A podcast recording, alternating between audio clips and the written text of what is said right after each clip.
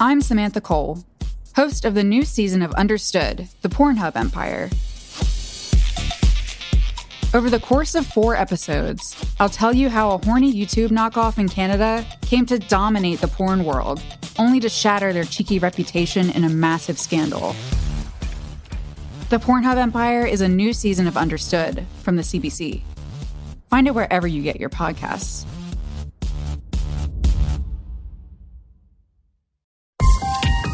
This is a CBC podcast. Hi, Michelle Shephard here. I'm jumping back into the feed to tell you about a brand new weekly podcast called Crime Story. It's hosted by a good friend of mine, Kathleen Goldhar. And each week, she goes deep inside a true crime story with a journalist who knows it best. From the reporter who exposed Bill Cosby to the writer who solved one of Australia's most chilling cold cases, Crime Story guests include Gilbert King from Bone Valley, Eric Benson from Project Unabomb, Carole Fisher from The Girlfriends, and many more. And she got me on an episode of Crime Story where we discuss one of my documentaries called The Perfect Story. It was supposed to be a story about Ismail Abdul, a Somali teenager I met and wrote about years ago, who had his hand and foot cut off for refusing to join the terrorist group Al Shabaab. But the documentary unexpectedly turned into one about journalism and the stories we tell and who gets to tell them, making it the most difficult and personal film I've done. Have a listen.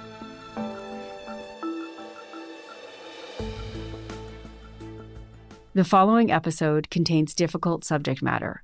Please take care while listening. I'm Kathleen Goldhar. This is Crime Story. Every week, a new crime with the storyteller who knows it best.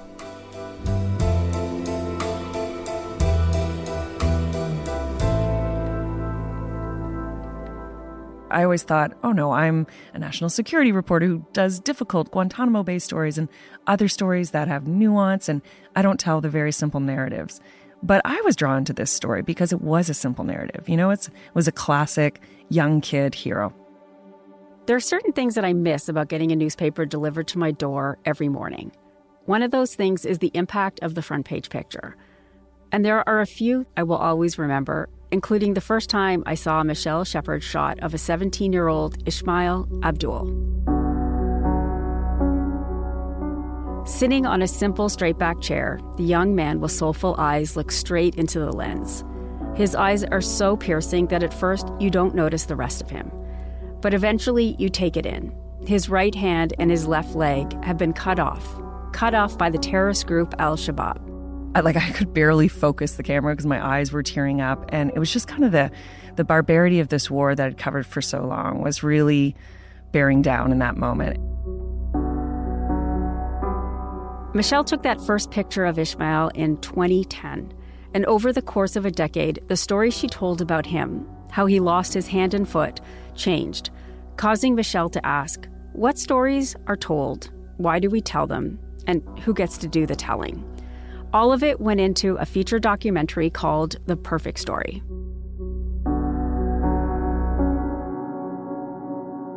Michelle, welcome to Crime Story. Thanks, Kathleen. Okay, first major disclaimer. We are friends. We are, yes. yeah, you were one of my best friends. We met in journalism school, yeah. and we do tend to spend a lot of time together. So this is not, this is going to be an un, very unbiased or biased yes. interview. Um, and uh, also, we've worked together on a number of podcasts. So let's just put that out there that we yes. know each other really well. You got really me into well. podcasting, yes. That's right. Okay, but let's talk about Ishmael then. Tell me, yeah. how did you meet him?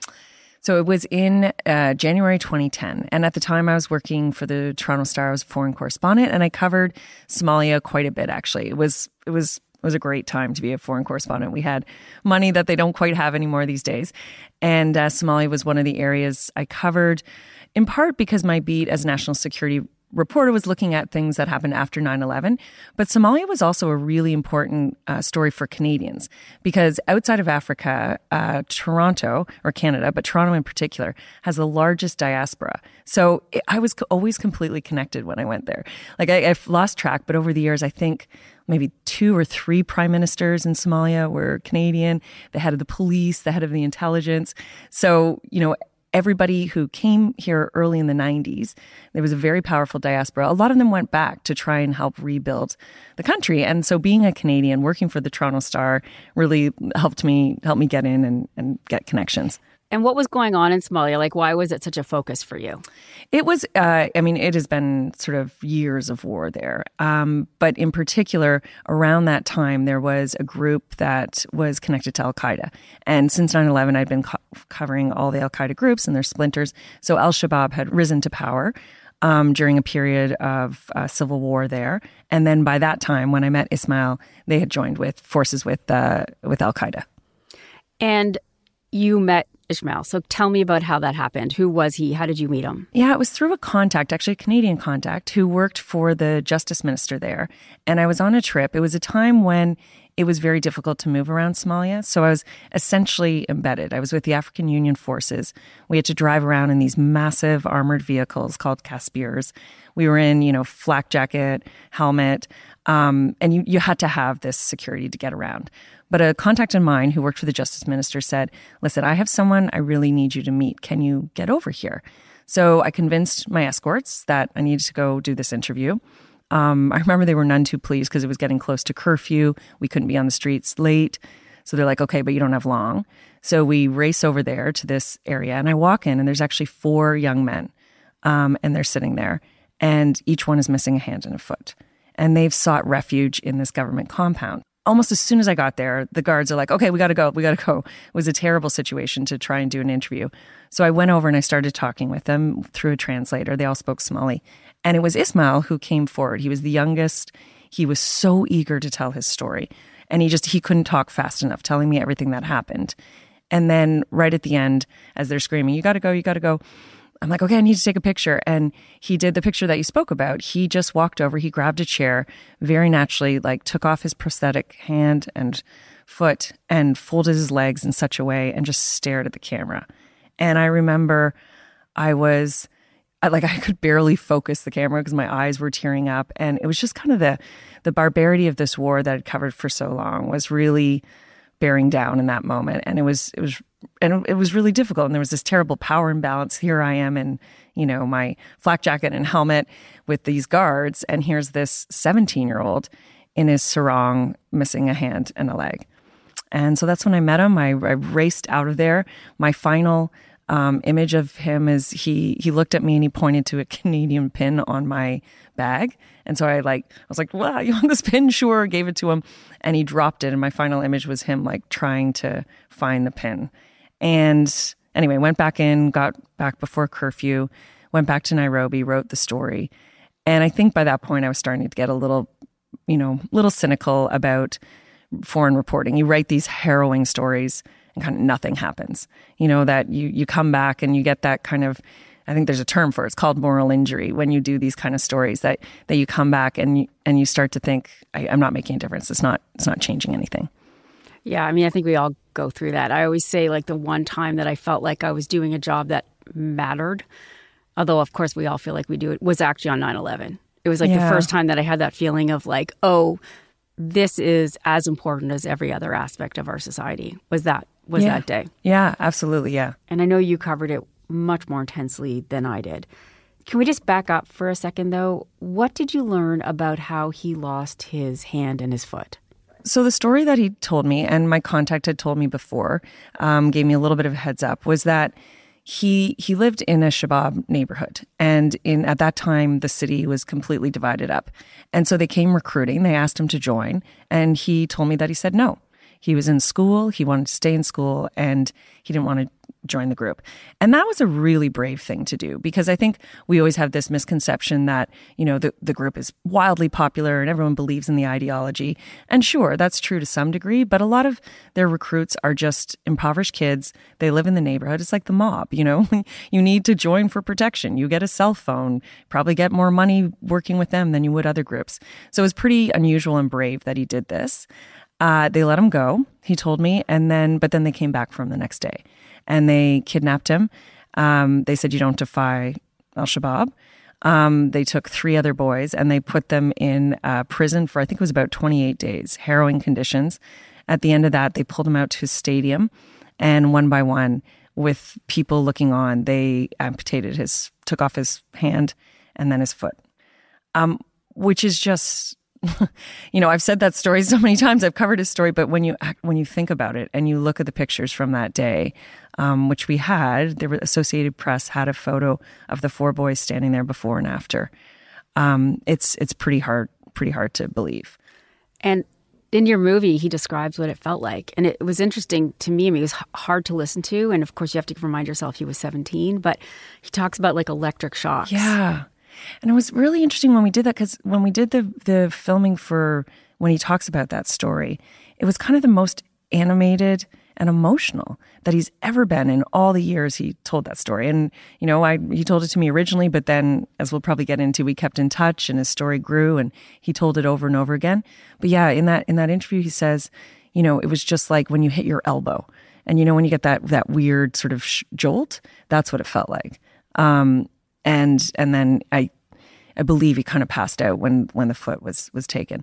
But then the, the crazy thing is that they, they kept him after that. So first of all, I th- always think it's amazing that these boys didn't die. But you know, Shabab actually has doctors; they have medicine. Um, so they kept they kept them alive. They took him back to a safe house, and then what he told me was about three months later, he managed to escape. He convinced a cab driver to drop them off. He escaped, and then after he escaped, he made his way to the government, where he found you know he, he found refuge there, and then that's when I met him. And then talk about reaction I mean, this story yeah. react your Canadian readership reacted in a way that you didn't expect. I didn't expect because as I was saying, I had gotten a little cynical. And, you know, I remember covering like the Somali famine once, and it was like thousands of children were dying. It was harrowing. I came back and there was a story about puppies who had been rescued from Puerto Rico the same day. and the star phones lit up. I mean, I think it was hundreds of people called and I think I got one call about and I love dogs. I mean, I read that story, but I got, you know, one call. So I was getting sort you of adopted a dog. I, I adopted a dog from Puerto Rico. Absolutely. Um, but, it, but it was a, yeah, it was hard not to get cynical. Uh, but it had a reaction and it started with the the Somali diaspora here. You know, they just they called me right away. They're like, "What can we do?" Um, and then other readers ch- chimed in, you know, how can we help? And then it was one person in particular who was a friend of mine, this incredible man who's in, in the film. He ended up producing the film with me. Um, his name's Sahal Abdul, same last name, but no relation. And he's a, a Canadian Somali journalist. He had survived a terrible attack years ago, got PTSD, sort of left journalism. And he called me and he said, you know, I can't save Somalia, but I think I can save Ismail. And he set out to do that. And he did. Like he unofficially got him out of Mogadishu, um, smuggled him into Nairobi, unofficially adopted him. Uh, and then story goes from there.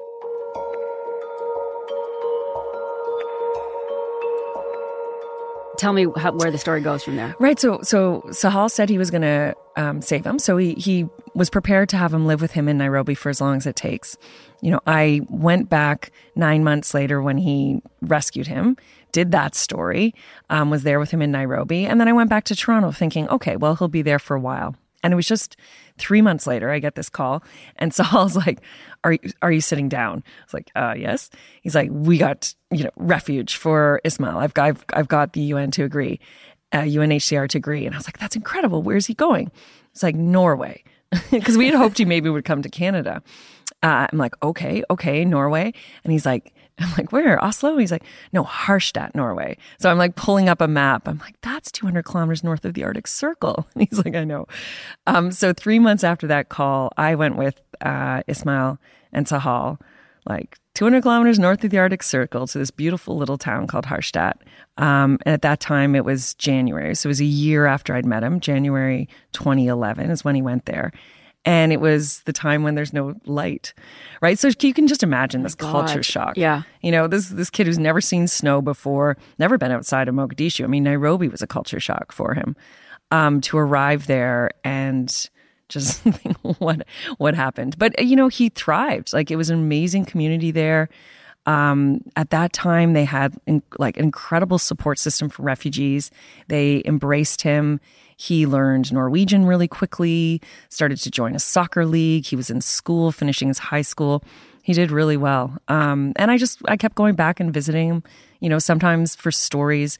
I had a film that was once in an Oslo Film Festival. He came down and met me, and then we went back. So we we developed this relationship over about ten years, where I would update people on his story, and his story grew well beyond the Toronto Star. I mean, New York Times covered it, Guardian. He was a celebrity kind of in Norway, um, so it, he just kept telling his story over and over again. And your relationship with him, you stayed the journalist, but you sort of moved past that, right? Yeah, it's hard. Like, Yeah. you know, you have this sometimes. And I used to think you never did that. Like, there was always a very um, solid line. And because we, we learned that in journalism school, right? Yeah. I mean, when we were in journalism school way back when, I mean, you just, you were taught that. It was uh, objectivity, objectivity, objectivity. And I, I think it was probably before this case, but this case definitely brought it home that I'm like, no, that doesn't exist. I mean, everybody comes to stories with the lenses that you come and you have to acknowledge them. But also it's it's unnatural, especially when you're following someone for so long. And then of course later when I end up doing the documentary, to to not have some sort of friendship. So I don't really know the word to describe it. What it was it a friendship? It was like I was like a big sister to him. I'm I'm not sure what it was, but we we enjoyed each other's company. You know, we would see each other when we could, and and yet and yet I was always still writing stories. You know, I wrote a book, and he was in the book. I dedicated the book to him, and there so there was always still that relationship, that that power imbalance, really, even though we had a friendship. And then I remember actually quite clearly when things started to kind of shift with him. Yeah, And you started to talk about, you just weren't sure what was going on, that he was, it was when I did the documentary. yeah. Yeah, it was up until that point, and he had wanted to do a documentary. He'd been pushing, and So let's just back up to make people. Yeah. So you you decided with him that you were going to do a documentary about his life.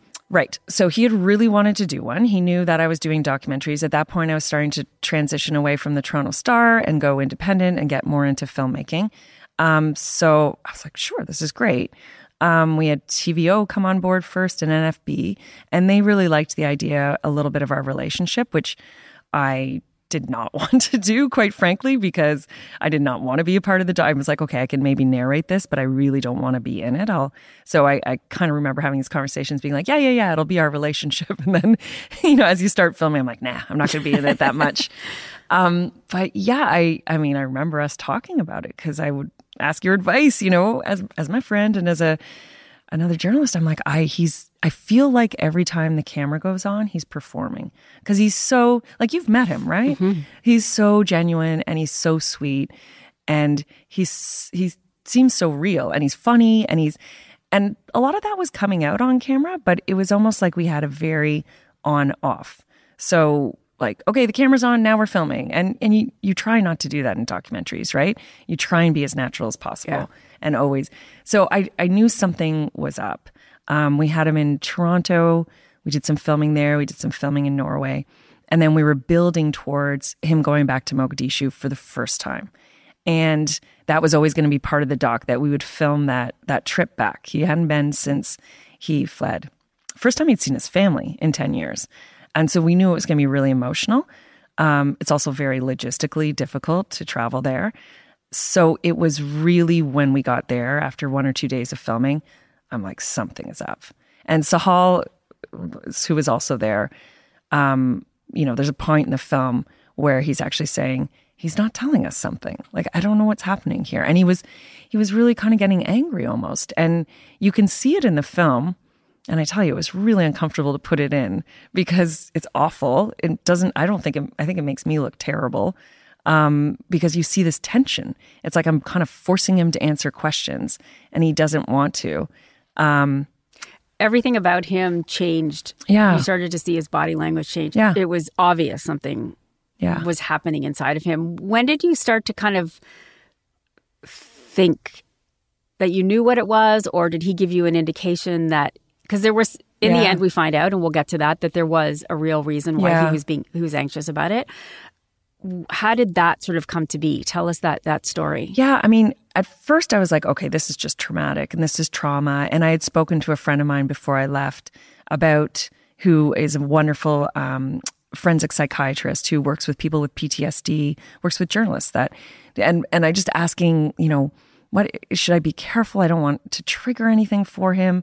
Like I was letting him very much drive what was happening. Yeah. But um, he wanted to do. There was never anything that he didn't want to do.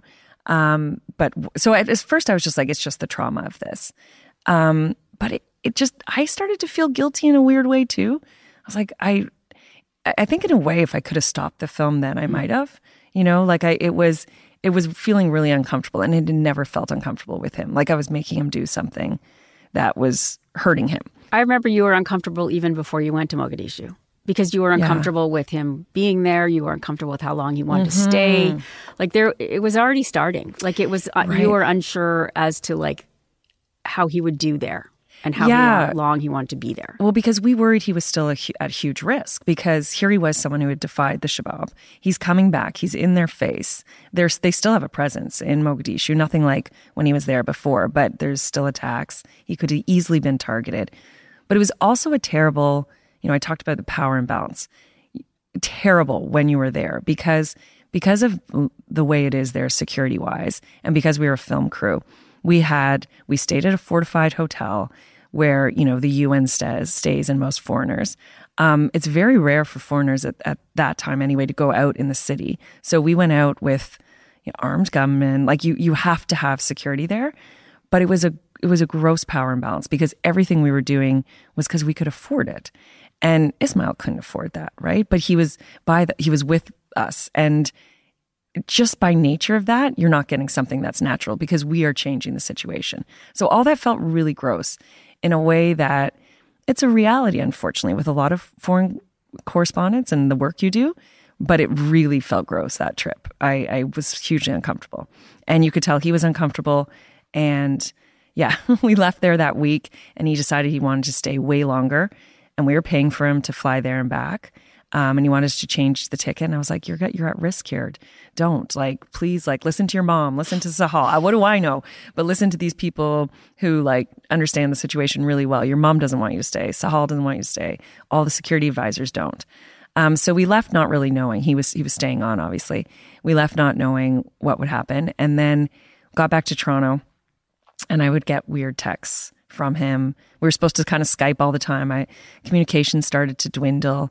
And then he kept saying, Can you extend my trip? Can you extend my trip? So I can't remember exactly now how much it was, but I think he was supposed to go for two weeks and ended up being three months. And his mom eventually sends him home. His mom was like, "Go home." Yeah, yeah. Yeah at dangerous. some point, she's like, "That was the text we got saying my mom wants me to go now, so I have to. Can, can you go?" And then the plan was we would meet him uh, in Amsterdam uh, on his connection, and then film him going back to Norway. And he sent me a text saying, "the The film is not happening you can meet me in Amsterdam, but don't bring cameras. So that's what I did.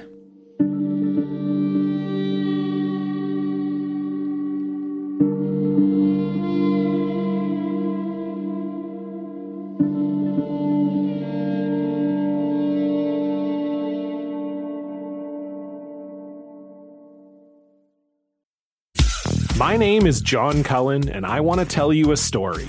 It's a story about a scandal, broken relationships, gossip, rumors, money, corporate rivalry, and curling. It's the story of Broomgate, how a single broom, yes, a broom, turned friends into foes and almost killed the 500 year old sport of curling. It was a year I'd like to forget. Broomgate, available now. And then you find out eventually that he's got something to tell you about his story. Yeah, it was in Amsterdam. And he, he said, We're like, what is happening? We know something's happening. And he, not on camera, because I went with uh, producer Bryn Hughes and we, we didn't, you know, honored his wishes, didn't bring the camera. And he just said, I've been living a lie for 10 years. I told you a lie. And I remember I started crying, which is like ridiculously unprofessional. But I, I was just it was starting to make sense. I was like, oh, I am a part of something that's going to come right now and and poor you. And he didn't give us many details, but he basically said what I told you 10 years ago wasn't exactly the truth. And I instantly knew, oh, you told me that story and then you couldn't you couldn't dial it back. It was like a chain of events that things that happened. Um, so he went back to Norway. We went back to Toronto. We kind of put the film on hold for a while. And um, I I was so lucky that it was actually a really, really amazing team. Like documentary filmmaking's not always the nicest business. And at the NFB and TVO, we had this happened to be all women. This team of like incredibly patient, wonderful producers are like, let's just do what's best for him. Let's wait. And eventually he decided that he would tell the story um, and he would tell it on camera and we'd finish the film and that's how the film would change. So the film was completely different from what we set out to do. All of a sudden, I was a main character, which I hope to never do again in a film, but it felt disingenuous not to be a part of it. And then he came to Toronto for a really difficult week of filming. I mean, he was he was kind of angry in ways that I understand. Um, and we did his interview over two days, hmm. like it was hours of him going through his story, telling it, taking breaks. Um, and he basically, I mean, in the end, I really don't feel the lie was very significant, but it clearly had eaten him up for all those years. And what the real story was was that he did live in a Shabab neighborhood, but he had been uh, robbing people at a market. He had a, a, gun. He had been with his friends, and Bakara Market's very famous market in Mogadishu. And he had been there one day, and a Shabab member came up, someone that knew his brother, and said, Can I see your gun? And he's like, Sure. And he handed him the gun and he pointed at him and said, Okay, you're a thief, and under Sharia law, we punish thieves. So now you're under arrest. So they took him into custody. All that part was true. Obviously, they still did the same barbaric act to him. And then the other part of the story that uh, changed was that when he was, uh, he told me he had uh, escaped, which always was a little bit like the story was always a little bit thin on details. I do remember that part being like, but how did you escape and what were, what happened? Um, anyway, that part of the story wasn't true. What ended up happening was they held him for three months and then they returned him home with $50 and to his family. And he, I mean, this is the part that amazes me. At 17 years old, he knows that he's a double amputee. He is, you know, has almost no prospects there. So he makes his way to the government. He convinces them because everybody, like the justice minister, you know, my contact who is the justice minister's spokesperson, they they didn't think that that part of the story wouldn't be true. So he seeks refuge there. He convinces them that this is the story, and then I just happen to be in Mogadishu and the one that he tells it to. I mean, even as a 17 year old, to realize that he has to tell you a story that is sort of the perfect victim story versus the truth is quite genius of a young man who. It's astute, right? And this is where we all come into the story. And this is what we tried to do in the film that it's like, it's not, he understood that we crave those kind of simple stories. And I was embarrassed because I always thought, oh no, I'm a national security reporter who does difficult Guantanamo Bay stories and other stories that have nuance, and I don't tell the very simple narratives. But I was drawn to this story because it was a simple narrative. You know, it was a classic young kid hero. But I, you know, I think generally as a society, we we do we have certain expectations of how people are supposed to behave. And, you know, in Canada here, we've had an influx of Syrian refugees, and we all want the story of the Syrian restaurant owner who is making good of it and now becoming this success. Not the Syrian refugee who's like, it's really difficult here. I have mental health issues and I can't afford this and etc. Like we want a certain story and and he he knew that. He knew that that he wouldn't get the same empathy if he told what really happened. Um, and he's probably right. Like, I know I've been asked, would you still write the story? Absolutely. I mean, it's still what happened to him was barbaric. He was still a way into a larger story about Shabab and what was happening at the time. But would it have generated the same outpouring? I'm not sure it would have. You know, I, I don't know if his fate would have been changed the same way.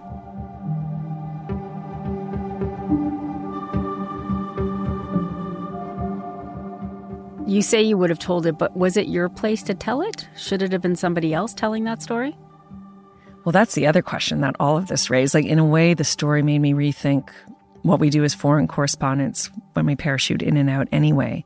Um, because I remember yeah. us really talking about how impossible it would be to fact check so much yeah. of what happens there. Not not even just him, but everything. And so it does yeah. make you wonder, like, who should be the one telling those stories when Yeah. It's so hard to know what's really going on or what the truth is. I, it's such. I mean, it's such a larger question. I think generally in a larger journalism question. I think generally, you know, in terms of foreign storytelling, what we try and do now is, you know, support local journalists um, and and empower that. And that's and I think since 2010, that has been so much has changed journalism wise that that has become a reality, and that's wonderful because I'm going to tell a different story than a Somali journalist is 100. percent We're going to have different access, um, but I don't think it means that you can't have.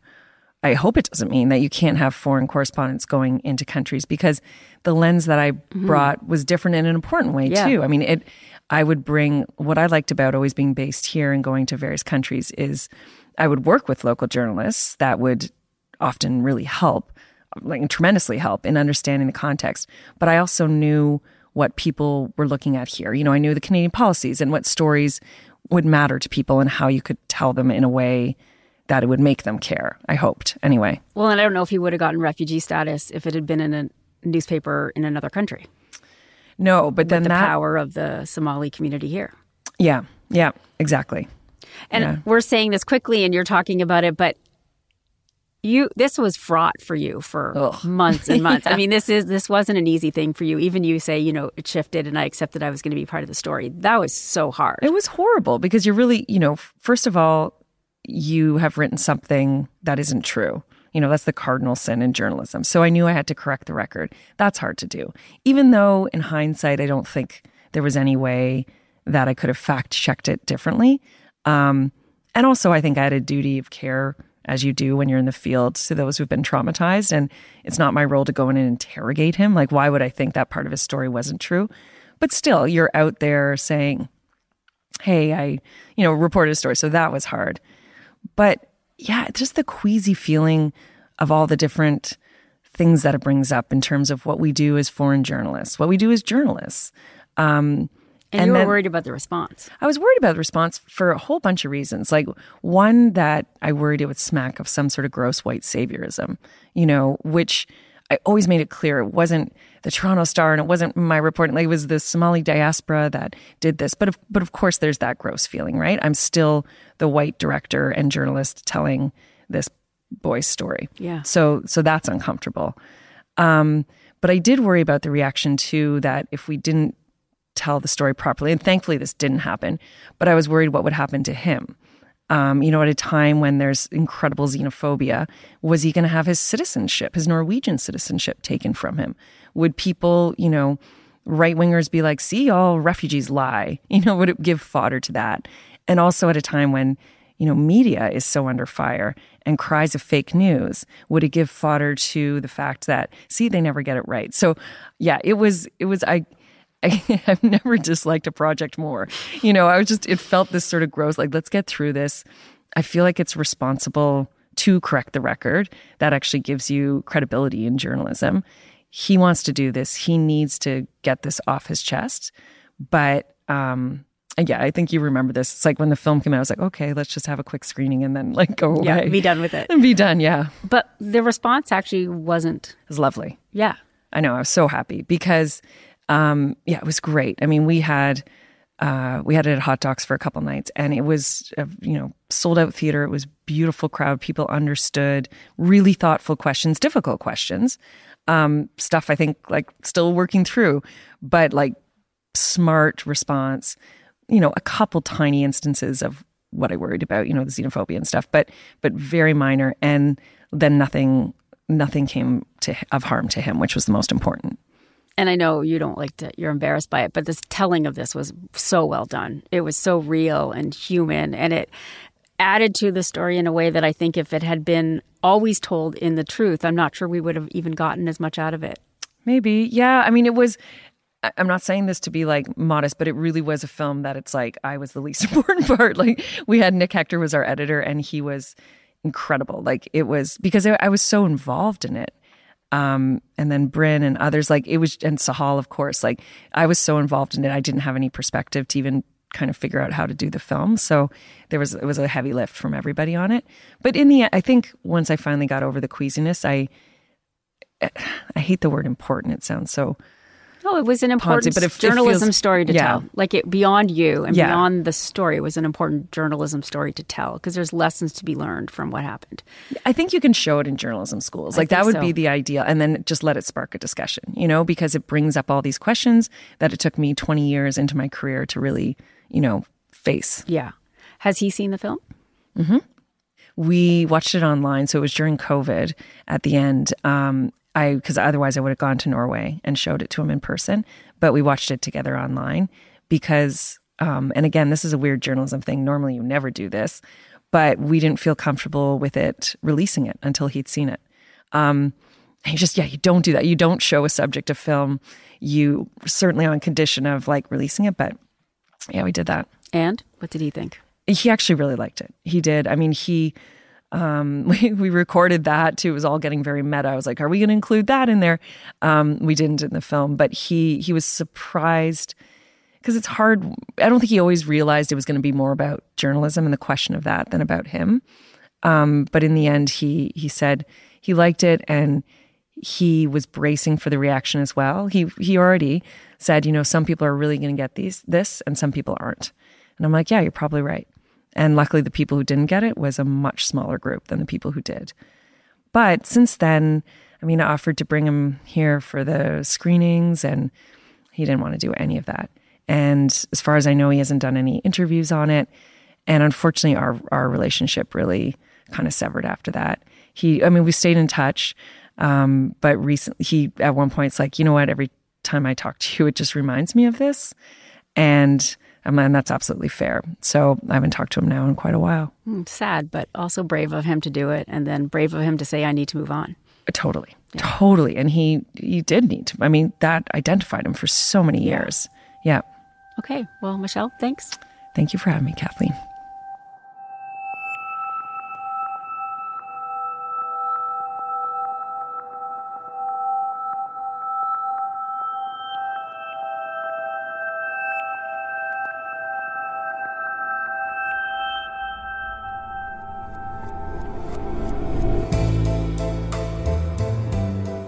You've been listening to Crime Story from CBC Podcasts. We drop a new episode every Monday.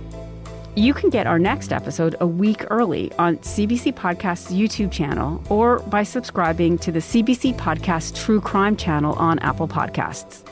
In addition to early access, subscribers to our True Crime channel also listen ad free.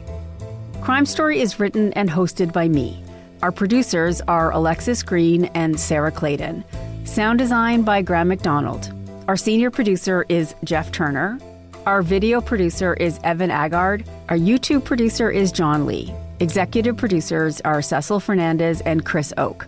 Tanya Springer is CBC Podcast Senior Manager, and Arif Noorani is the Director of CBC Podcasts.